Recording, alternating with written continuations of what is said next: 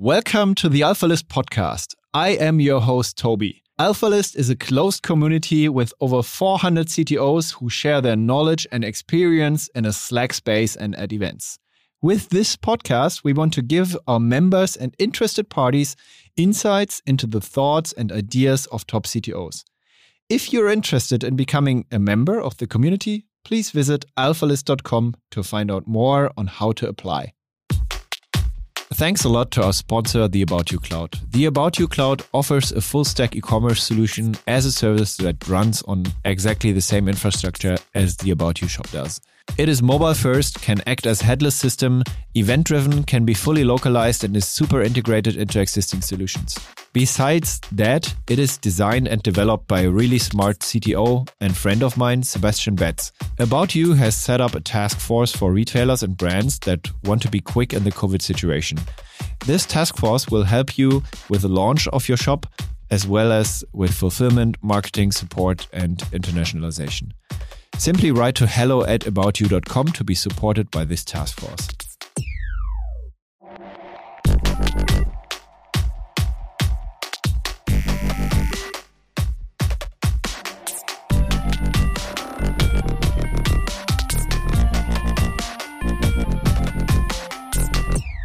Welcome to the AlphaList podcast. I am your host, Toby, and I recently thought, well, I need to get some more guests from Germany and Europe. Luckily, I stumbled into Frank, the CEO of Nextcloud, um, and I'm I'm pretty excited about what Nextcloud does. I, I didn't know that much about it, so Frank, maybe you can introduce yourself first. sure, sure. Yeah, first of all, thanks a lot for having me. Uh, now we have an awesome podcast with two German uh, speaking uh, like uh, broken English, but yeah, sure, sure, sure, it will be fun. yeah. So yeah, you already introduced me as the CEO and founder of Nextcloud. Of course, um, I did uh, all kinds of things before. So um, I actually got in open source. I, am sure we'll talk about open source a bit um, during this podcast. I got into open source like over 20 years ago where I um, contributed to different projects like uh, the KDE desktop or um, other projects too. I also founded few initiatives myself. And, and in the professional life, I also like worked on you know, different startups and also founded uh, a few of them before. Um, also partly in the US. So I had a company in the US.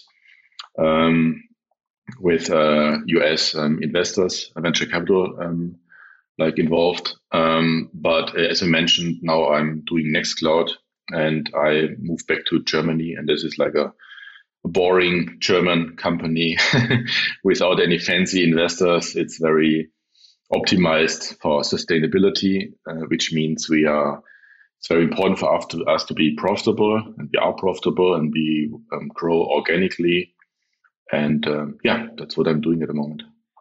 Okay. Um, focusing on, on sustainability, I'm happy to hear more later on. Um, uh, but maybe maybe digging a bit deeper in your nerd path um, and and the KDE history.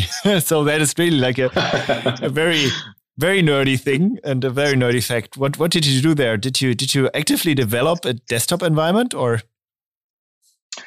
Uh, I I did all kinds of things. I mean, at the beginning, I I was um, I was just a user. Um, so I, uh, I, I ran like middle of the nineties. I ran like a SUSE Linux, which came with a KDE desktop, and a friend of me of That's mine uh, showed very German, me. yeah. this, this, this, is so German, so German. I can I can even be more German. I can tell you the reason for that because um, the SUSE was very popular in the 90s, including uh, with me, because it had drivers for ISDN uh, cards built in. So this is, was the this was the, the this was a nerdy way to go online in, but mainly only existed in Germany. So yeah, very nerdy in German. but I, um, I, I, I, got, I, I saw that for the first time, and I was like, "Wow, this is so amazing! This is just a super usable uh, Linux desktop, which looks as good as Windows 95, uh, which was the reference at the time." and uh, but what really blew me away was that um, I, I, then learned that this was not done by a company, but this was as an open source project done by just thousands of uh, volunteers from all over the world working together, contributing um, to this code, and basically together, this community, this open source community, built this awesome desktop with these nice applications. And there is no business model, there is no very few personal meetings, no product management, no other management, um, just a, as a very organic community process. And yeah, this really um, impressed me a lot. And then at KDE, I did all kinds of things. I mean, of course, a bit of development, but also a little bit of artwork. I worked on some some uh, web uh, web applications. I built um, KDE Look and KDE Apps and GNOME Look and a bunch of other websites where basically the community can collaborate on artwork and applications. In a way, it was the first app store way before um, before Apple and Microsoft. And then later also did event management and was a board member of the KDE EV for a while, where I was vice president responsible for managing donations and money sounds, and stuff. Sounds, and sounds very official, yeah. yeah, it's it's it's so it actually well, it's it's really weird because we have this fancy title, but I mean, it's not. It, you basically don't manage anything because there are just thousands of volunteers but um, yeah, the, the main job was to to like like managing incoming donations, um, organizing conferences, this kind of things. It was not really like a management position the same way you are managing a company. And um, like now recapitulating on that, um, like I recently, I think yesterday when we when we talked first, uh, visited the KDE website again. I honestly, I didn't visit it for for ages. Um, it also I, I, share a bit of history there because I was a KDE user myself and actively installed every alpha version on my working computer. Um, not being able to work for days because of that, because of downloading yeah. all the packages and compiling stuff, and then like half of it didn't work, and I had no clue of C and so on. So it was wasn't my most productive time. Um, yeah, yeah, yeah. I, I, was even crazier. I was even crazier. So I had a script on my computer which every night night uh, downloaded or did the latest uh, uh, CVS or Subversion at the time uh, checkout and compiled everything overnight. And then every morning when I logged into my computer, I had like the the latest master branch. And of course stuff broke all the time. So and I was like days where okay i guess i'm not reading emails today because my email client doesn't work. So but yeah but, it was a very enthusiastic time. We all were waiting for the big breakthrough for the year of the linux desktop. Um, but yeah. Yeah it it still takes a while right? So um, yeah. but uh, linux on the desktop is is already there right? I mean if you uh, if you count in mobile it is there. So um, i think yes. that is um, a true success story. But coming back to the, the question I wanted to ask, so um, I think KDE is pretty much not existing anymore, right? Um, is that is mm, that true a, or? that's no no no no. The community is still um, this community is still there. The product is still there. It's still alive I personally think it missed a little bit the opportunity to become like really big and successful. There were some strategic mistakes, in my opinion. But no, it's still um, it's still alive and kicking in, in in the niche, of course. I think open source can just work if someone jumps in a dedicated as a dedicated person and builds a company out of that. Um, otherwise, I think it's really hard to maintain something like like a desktop as a hobby or something like a cloud software as a hobby. Mm. Um, mm. I think that just doesn't add up, right? And I think that is what what also changed in the last years from KDE being a very open, community driven project. Um, as a as a template, we see that this just doesn't add up, right? Um, it, it's just companies that grow out of open source projects can be successful uh, whenever they really are managed properly, right? And then whenever someone really makes makes a living out of it, that's my yeah my my understanding of how the world works. Would, would you say this is true or? Uh, you're asking the, the big philosophical questions here. it's good. So, yeah, I mean, for a long time, for like, I don't know, 15 years, I tried to improve the world, change the world with a pure open source um, project like KDE and others, um, without a business model, without paid people and so on. And um, yeah, it's true. Nowadays, I'm trying the same um, with a combination of a company and an open source community. And I think both models has its pros and cons, but I sort of agree with you that um, yeah, the, the standard self-organized community projects they are lacking some some some things that you that where companies are better with. I mean, for example, just basic marketing, because in, in KDE, I don't know, like 95% of the volunteers or 99%, I don't know, are, are developers uh, writing software. But you don't really have a lot of, um, you don't have a lot of marketing volunteers who are really professional, good marketing people. But that's, of course, needed to make your product uh, popular.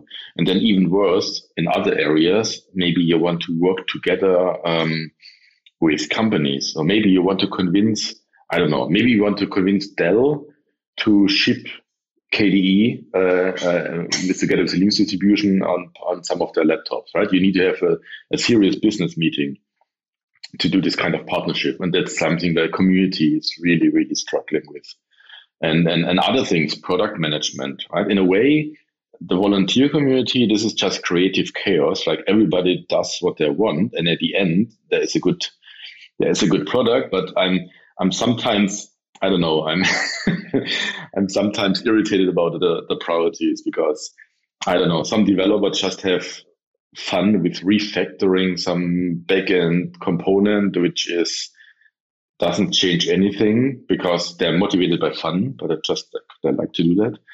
And then there are some obvious things where every end user is complaining that somebody's work, uh, not working or missing, but no one is interested in fixing that. So sometimes it's it's some product management is um, is is a good thing, and that sorry for talk, talking too long, but maybe even more important than product management is also to have like customers because so we have this organization here where I have to pay everybody here in the company every month, which means I want customers and customers only come to us if we have a good product. So everybody here at Nextcloud is very incent- intensivized to make our users and, and customers happy. This is something open source communities sometimes don't have. They just like do something for fun. And if it it works for me, that's fine. If half the world complains that uh, the email client is bad, then who cares? Yeah.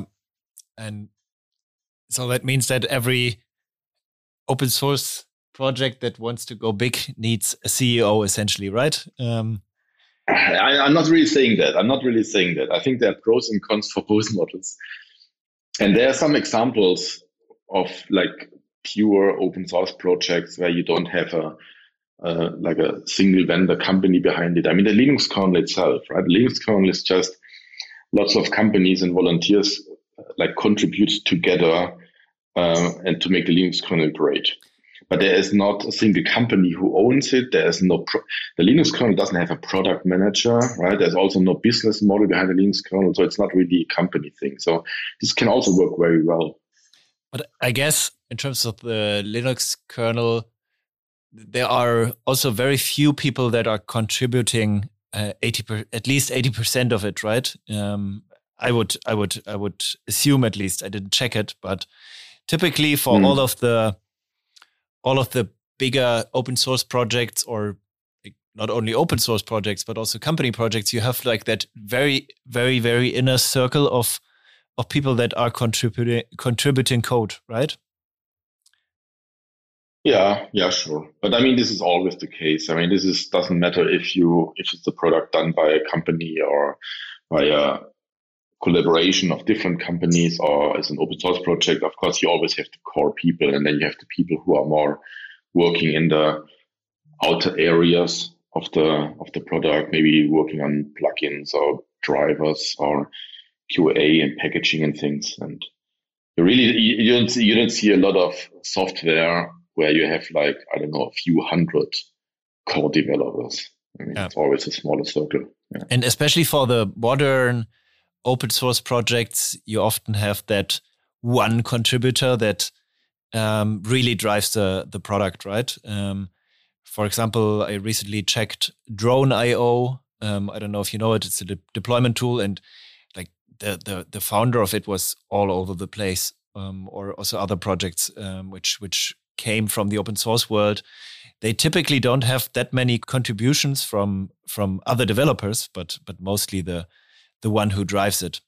That's by the way uh, um, a drawback of having an open source project basically controlled or dominated by a company. Um, of course, it's a bit more complicated, depends on the business model and the licensing and things. But one of the key things to have a big, happy community is that everybody should be on an equal playing field.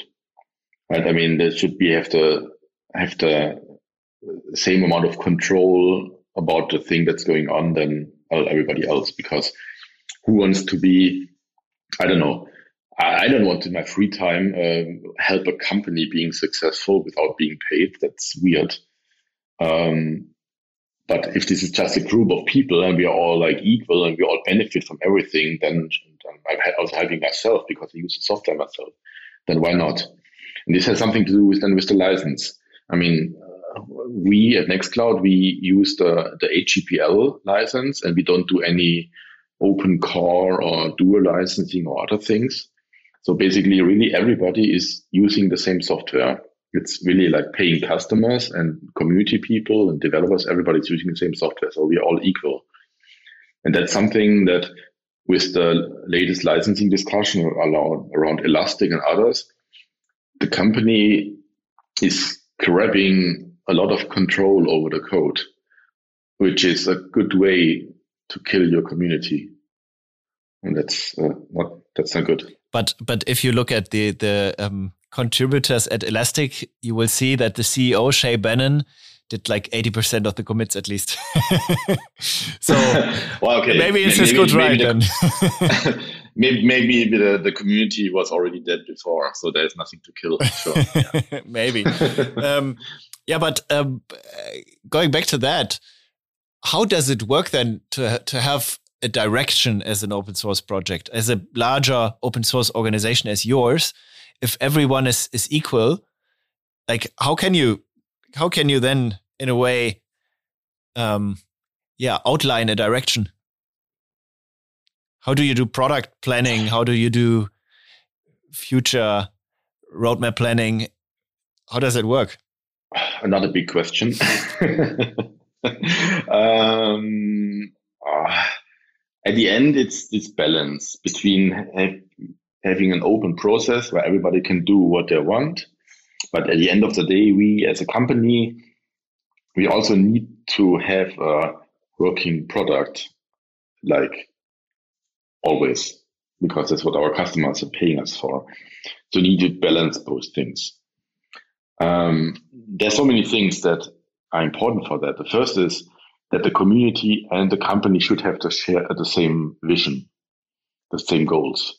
And of course, we have some, with Nextcloud, we have some clearly defined goals because we want to enable people to host it themselves. We want to protect their data. We respect privacy, uh, security, usability. So in overall, our community really wants to have the same thing than our um, customers. And also the next Nextcloud should work from very small installations to very big ones. So it's very important for us that that Nextcloud works on a Raspberry Pi for two users, but also for a big cluster for two million users um, with the same code. That's that's very important. So if you have the same goals, then your community and your employees most likely walk in the same direction.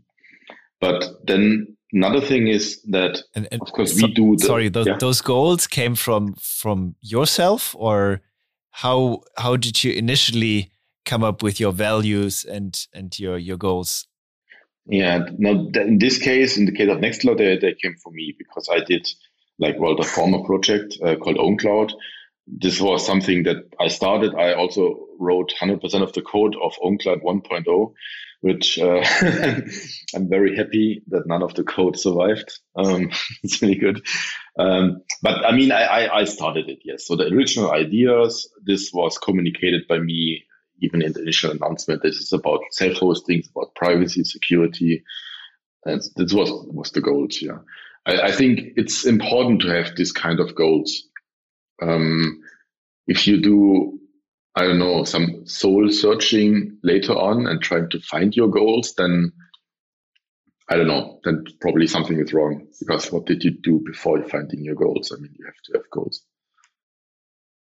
Okay. And that is attractive for people or was attractive for people um, that then joined as developers and contributed to, to your goals as well. Um, yeah. And did you pay them or? No, no. So at the beginning, it was just I uh, I was invited to speak at the. It was actually a KDE conference at the time in in San Diego, where I was invited to give a keynote, and then I was like, oh gosh, I guess I have to speak about something interesting. And I, I'm the, I'm the type of person who always have lots of ideas. So I have my on my desktop here, I have a text file. I still have it with lots of ideas in it. So I can, I have ideas for startups for 20 lifetimes. So no problem. Went through the list. Um, and I thought, okay, I have this keynote that I give, and this is like in three months. So I guess I have to talk about something interesting. Why don't I implement some of my ideas? And this was then oh, OwnCloud, the first version at the time. And then I announced it at a conference and then immediately press wrote about it. And then I put it in a public repository and created a mailing list. And then, yeah, the first contributions really came in like a few days later. And then it was one person, three per, uh, people, five people, 10 people. Then I invited like um, everybody to my office at the time to just like meet for a weekend and work on the code together. Yeah, then we had a meeting of five people it was lots of fun and did a lot of things. And then uh, the next meeting, we had 10 people, 20 people, 50 people, 100 people showed up. So it became bigger and bigger. And this was all unpaid. This was all unpaid. Only later, um, um, the idea happened that um, there can be a company around it, a startup. And then uh, that's like an interesting path from being a small open source project to being being part of the Bundescloud, as far as I've read, right? Um, that actually, yeah. Uh, the, the German government is using your your cloud solution with with I don't know three hundred thousand users or something. Um, I mean, how did yeah. that add up?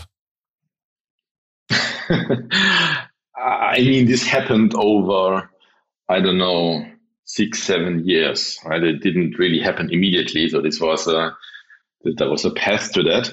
But it's true that if you always work on the next step, and I'm just the type of person who always like looks works on the next step, the next step, next step, you sometimes it's always helpful sometimes to like take a step back and look at the big picture and thought, okay, there are like several big governments and big organizations all over the world using this weird software that this group of friends uh, basically built together. And that's sometimes mind blowing. Yeah. Can you imagine. This episode is kindly supported by Fastly, the biggest challenger in the CDN market.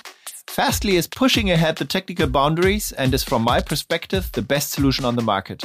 Fastly is known as one of the key drivers of the Edge Cloud movement. Well known customers of Fastly are Shopify, the New York Times, Reddit, GitHub, and many, many more. If you want to try it all with first class support, just go to fastly.com slash alphalist.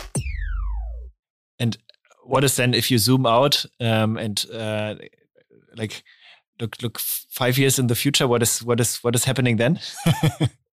what is the big master plan? That's a big master plan. I mean, it's not it's it's not so different. I mean, the thing is that I I grew up. I, am not that young, right? I'm like like mid 40.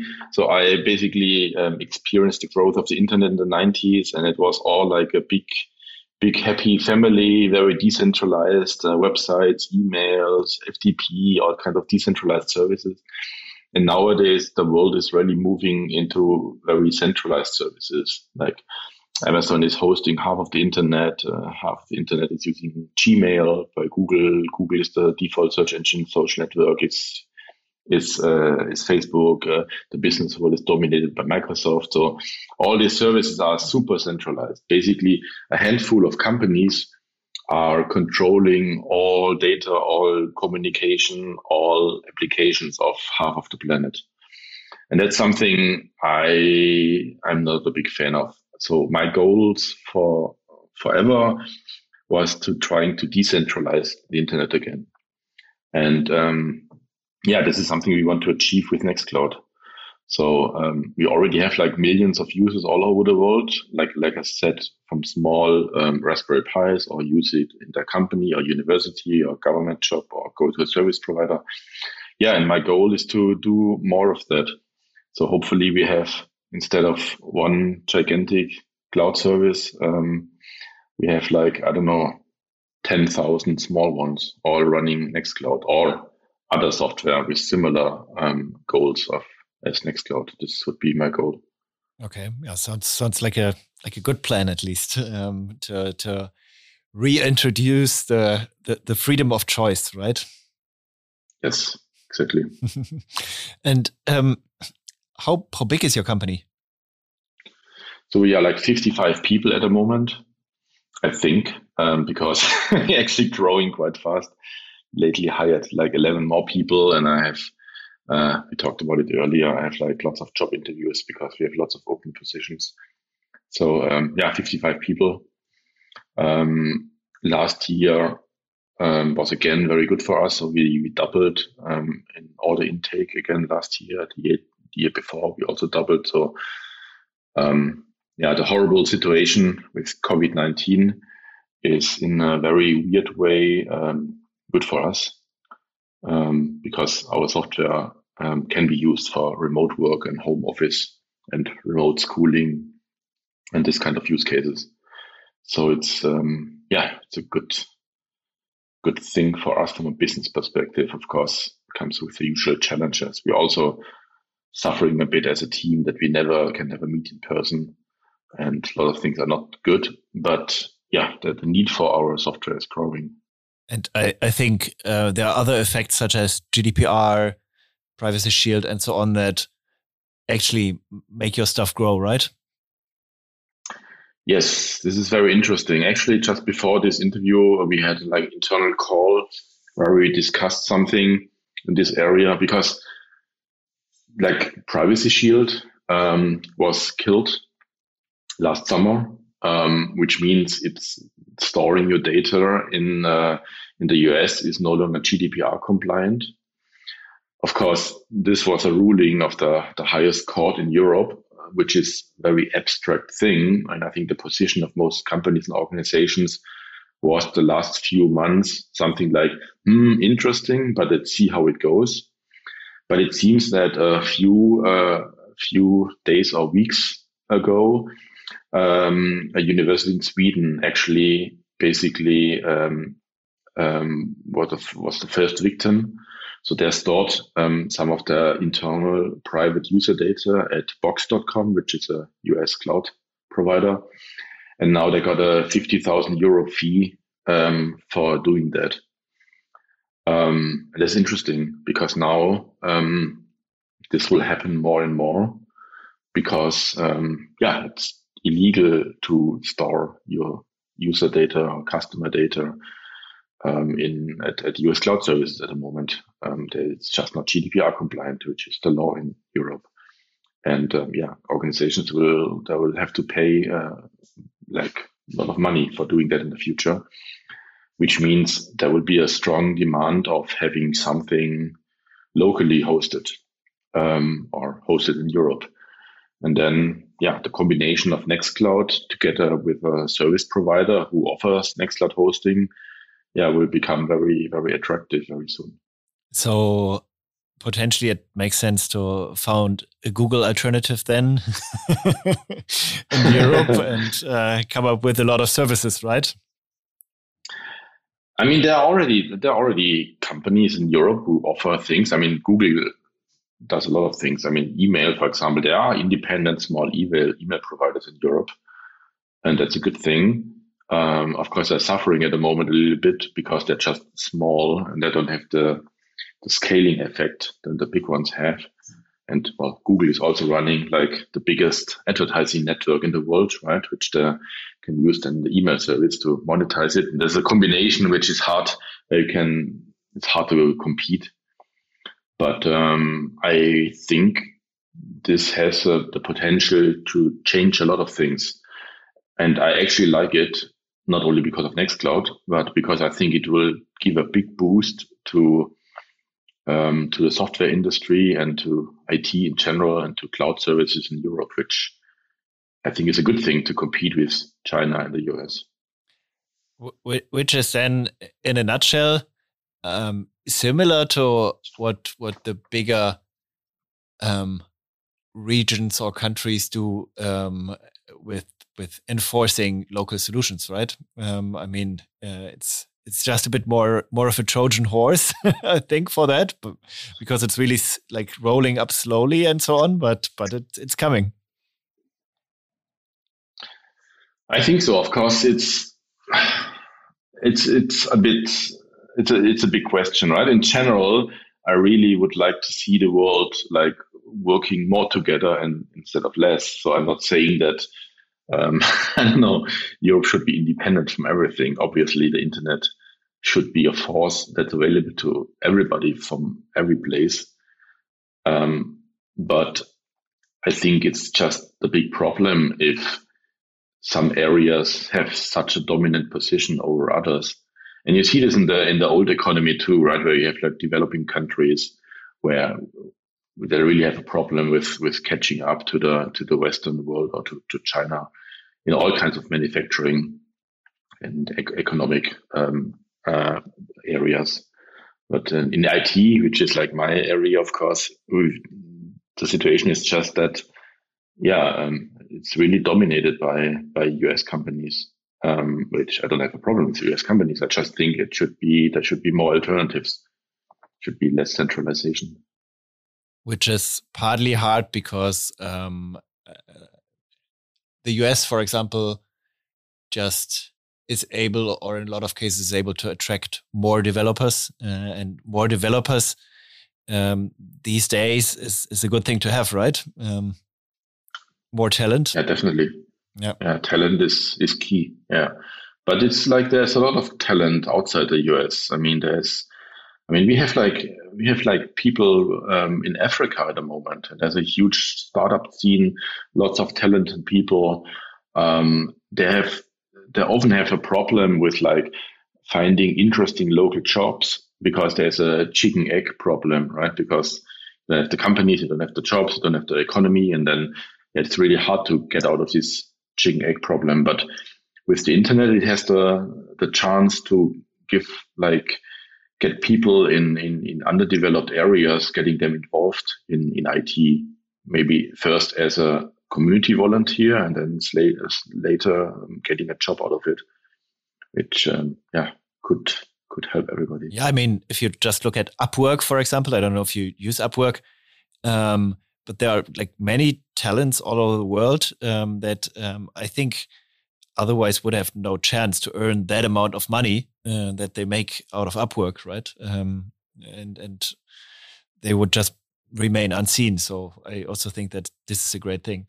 Um, but um, coming back to your your your your company, um, do you actually pay developers then to to develop your stuff as well? I guess like part of your your employees are developers, obvi obviously, but but um, how about contributors that do good stuff? Do you do you sponsor them them on GitHub or? Um, yeah, I mean we have there are two different kinds. I mean employees are just paid as normal employees, right? And we are not paying like lower or smaller salaries because we're open source or something. That's not the case. We just have you pay like standard uh, salaries because yeah, that's how it should be. Um, and then we have the volunteers, and uh, we don't really pay them um, in money. Of course, we help them in other ways. For example, we um, help them with traveling. I mean, traveling doesn't really exist at the moment, but um, a year ago, when we still did our big conference in Berlin, then we just paid for the travel for uh, contributors for all over the world to fly to to come to Berlin and meet in person, and we pay them for food and hotel and all kinds of things. And also, if they I don't know if they need something, we we can we can help them, of course, but um, we don't really. I mean, we either pay them like normal um, salaries they're employees or they're contributors, um, and then we don't pay them in money. We don't. There is no status where you like somehow are half paid or something. I think this is not not a good thing. But you every once in a while then spot a volunteer that has a lot of potential and ask him to become your employee, or yeah, yeah, yeah. That's something we do all the time. Um, it's actually relatively easy for us to hire people because we have this very big active community. And every time I'm, I, I need someone new, um, like, like I said, at the moment we are hiring just a, looking for, I don't know, 10 more people in, in, the development area. I can really go to core uh, community contributors and ask, hey, what do you do for fun? How do you want to be paid to do the same? Um, so that's quite uh, quite easy for us. And also another thing is that this community is like um, all over the world, right? It's like totally distributed all over the world. And as an open source project, it's like obviously um, built in a way that this works. You can work from different time zones, different languages, different cultural backgrounds. It doesn't really matter. Everybody can be part of it. And because of that, our company is also built like that. So we can actually hire people all over the world. A lot of old economy companies still require that new employees are in the same city or something, which uh, then is hard. But we have people all over the world, and that's yeah, works good for us. And and how do you synchronize? I mean, is there is there a moment of synchronization, or is it all asynchronously? I think it depends on the job. Um, if you're in development, um, then we use GitHub for um, for the software development, and there we have like 100% uh, asynchronous uh, processes. The whole thing that we how we work, which is very common, I think, with uh, pull requests and code reviews and stuff like that, tickets is um, it's completely asynchronous. It doesn't really matter in what time zone. So no no stand no stand ups or nothing nothing scrum no, scrummy. No. Um, at least not textbook Scrum. No, we have some things where I think some ideas are good. For example, we do time-based releases, release often, release early, um, and some other things where we follow Scrum ideas. But yeah, other ideas like the like all these meetings, all these stand-ups, we don't really do that. No, I mean there we have calls. I mean sometimes when we do feature planning or I don't know um, UI review sessions or something where we have like real calls, and then everybody's invited, the whole community is invited to participate, and but that's that's that's not mandatory, right? If you're really in a completely different time zone, I mean, we have people in, in Hawaii, right? That's like the other side of the planet. so um, it's hard to participate in calls. This is voluntarily. But what I said, what I say earlier, this is development. This is easy because we have other things like sales or marketing where you really, really want to be in the same time zone than the customer or the journalist. Um, and there, um, it's a bit more complicated. In these areas, we have a lot of the most people are in uh, are in Europe at the moment. Okay. Um, because this is also where we do most of our sales. And you also have an office and so on. Um, we have two offices. We have two um, an office in Stuttgart and one in Berlin, but both are quite small. I think we have six or seven people in each office, and everybody else is from from home. Um, so we have a lot of marketing and also a lot of salespeople working from home. Um, that's fine. That's that's we have the process for that. But the time zone is like more critical there. I mean, yeah, customers want to have phone calls, and um, yeah, you should be able to do that. Uh, maybe maybe one step back um, to to developers or let's say a distributed organization. One thing I think can be challenging is actually salaries, right? Um, I mean, is someone working in the Ukraine should he earn a Ukraine salary or should he earn a German salary? Um, do you have a strategy for that or uh, like a, a, concept? Another big question. You're very good. Big good question. I I don't have a I don't have a full concept for that. No, it's of course one of the challenges. Yeah. So um, yeah, salaries are not the same. It's it it's just not. I mean, you have people working from the US and have completely different salary um, structure than another employee from us is in Africa, as I said. That's really different. In general, we try to, in all cases, pay them like average or above average. Um, but um, yeah, it's it depends on a lot of factors. I don't have a good uh, strategy to for that eh. because it also has something to do with like also how because as I said we don't have any big fancy investors so we also rely on um, how um, how it goes on the business side um, then we have more flexibility with salaries but yeah no, I don't have a I don't have a very good fledged out strategy for that so no data driven no data driven payments or anything um, where you yeah i mean you can look at the base mm. salaries in the countries and look at how, how salaries go up and down and um, how can do auto increase and stuff like that i recently like think about it a lot um, and, and I, I i i like it to in a way have a have a structure where you're obviously measured on your performance and and also paid on behalf of your performance uh, but your salary for example, automatically increases every year so that you don't have to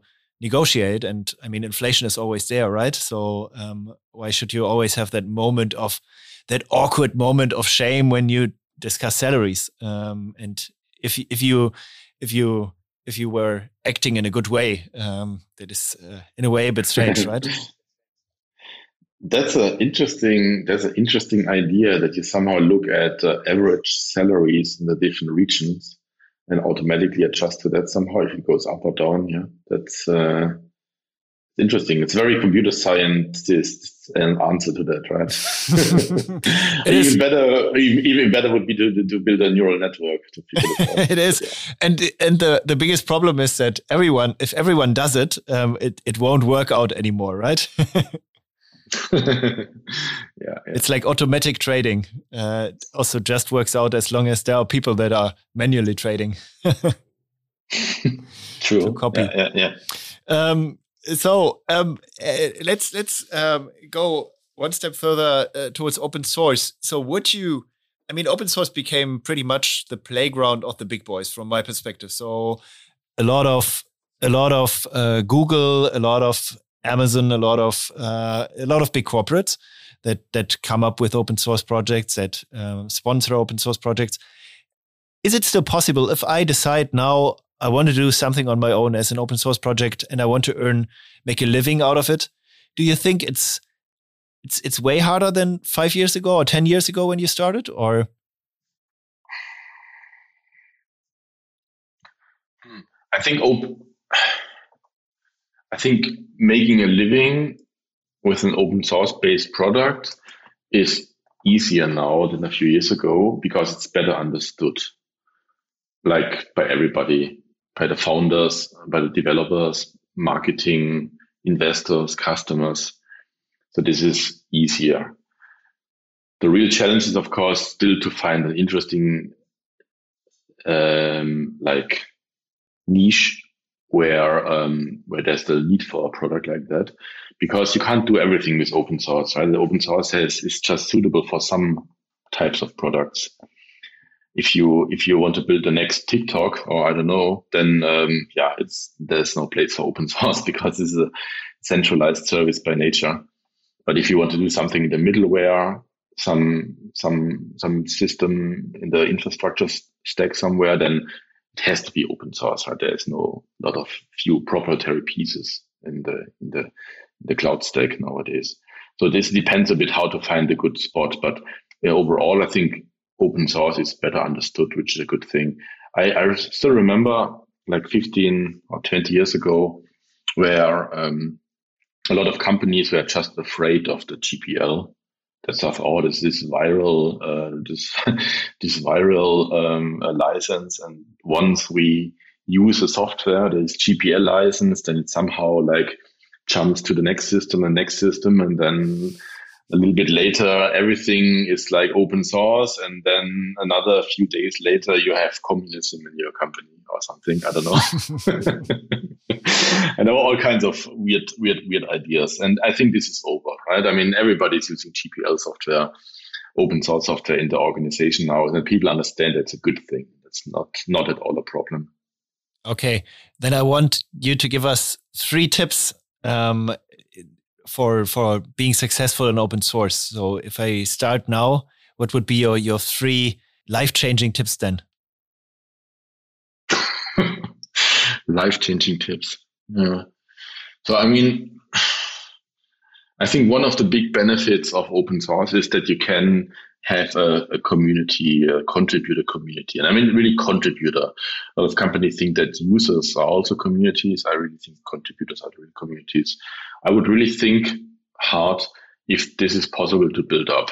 I think this is one of the key factors.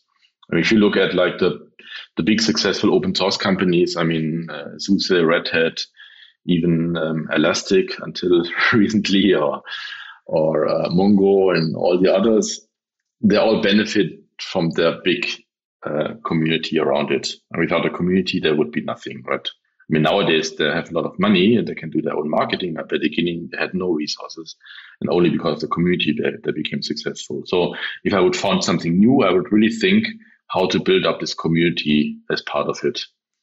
Um, and then as a result of that, I would think about a license a lot because a lot of people think that licenses are just boring, something for lawyers and I don't know.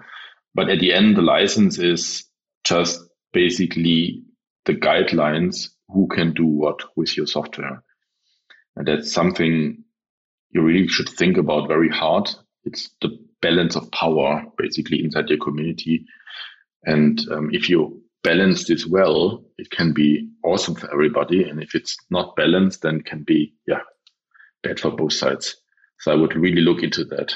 The, how to build a community and a license. And is, is there an, a license finder or something where I can just hit a few buttons and then get the perfect license out? Or I mean, there has to be like a license know, database, right? Uh, do I want yeah, others yeah, yeah. to charge money for my service or not, and stuff like that, like a decision exactly, tree. exactly.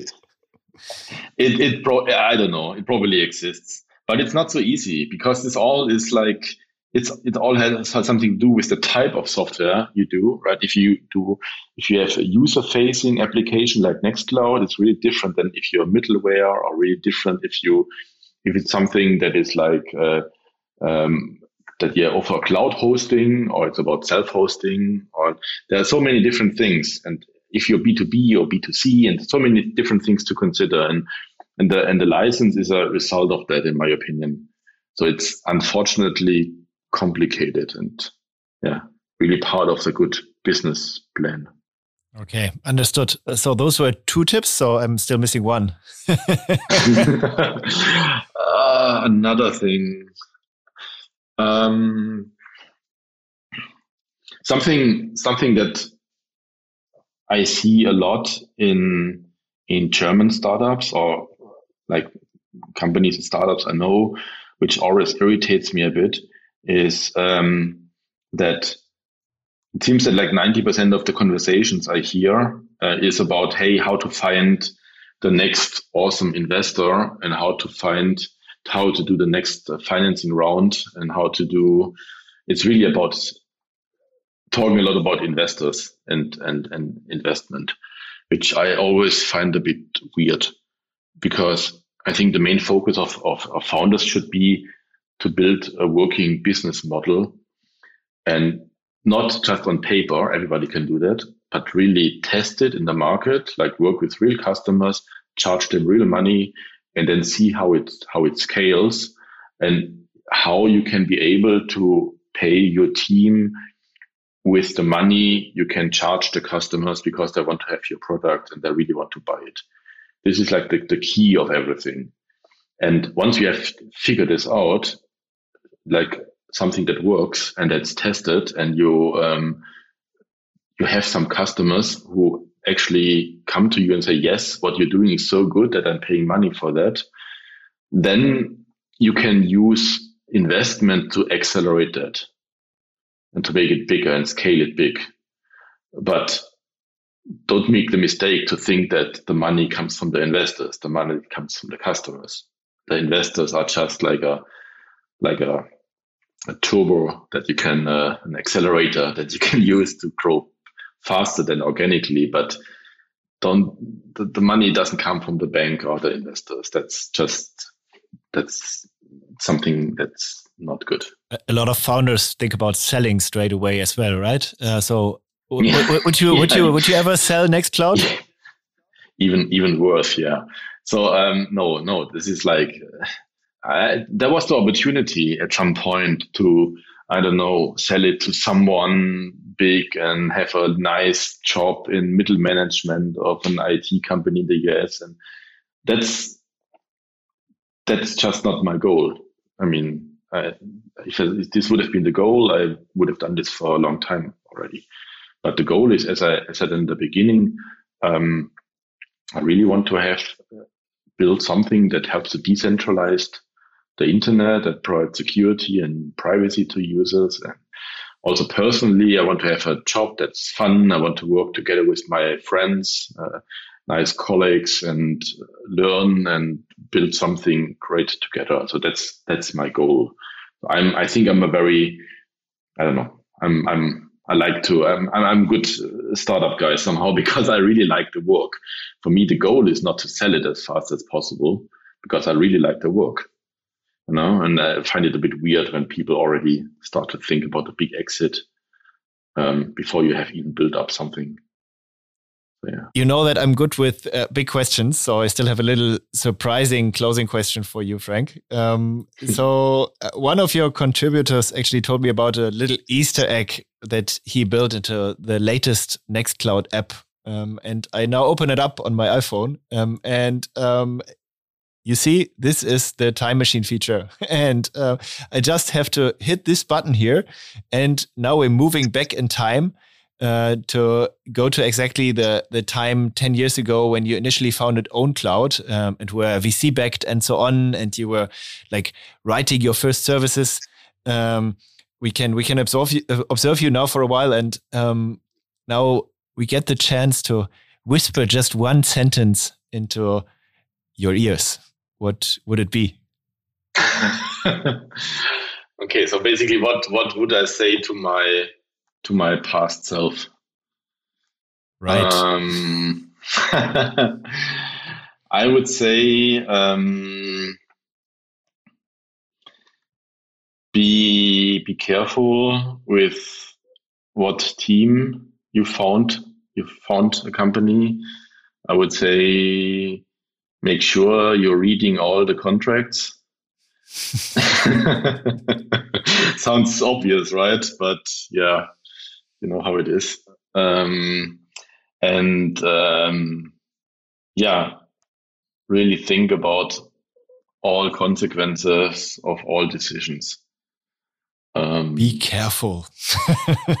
be, ca- be careful, exactly be careful because there are a lot of things in life where you can later change your uh, strategy and opinion, but when founding a company, not so much. Okay, understood. Um, so, Frank, thanks a lot. Um, thanks a lot for your time, and um, I now like really want to uh, just buy a Raspberry Pi and um, install Nextcloud on it, or potentially, or potentially introduce it in my company. So um, let's see. I have to check it out. And um, yeah, thanks a lot for your time, and uh, hope to to talk again soon. Absolutely. Thanks a lot. Bye. Bye. Thanks again to our sponsors, Fastly and the About You Cloud. If you want to know more about Fastly services, simply visit fastly.com slash alphalist. If you want to get in touch with About You and hear more about the About You Cloud, simply write to hello at aboutyou.com. Thanks a lot.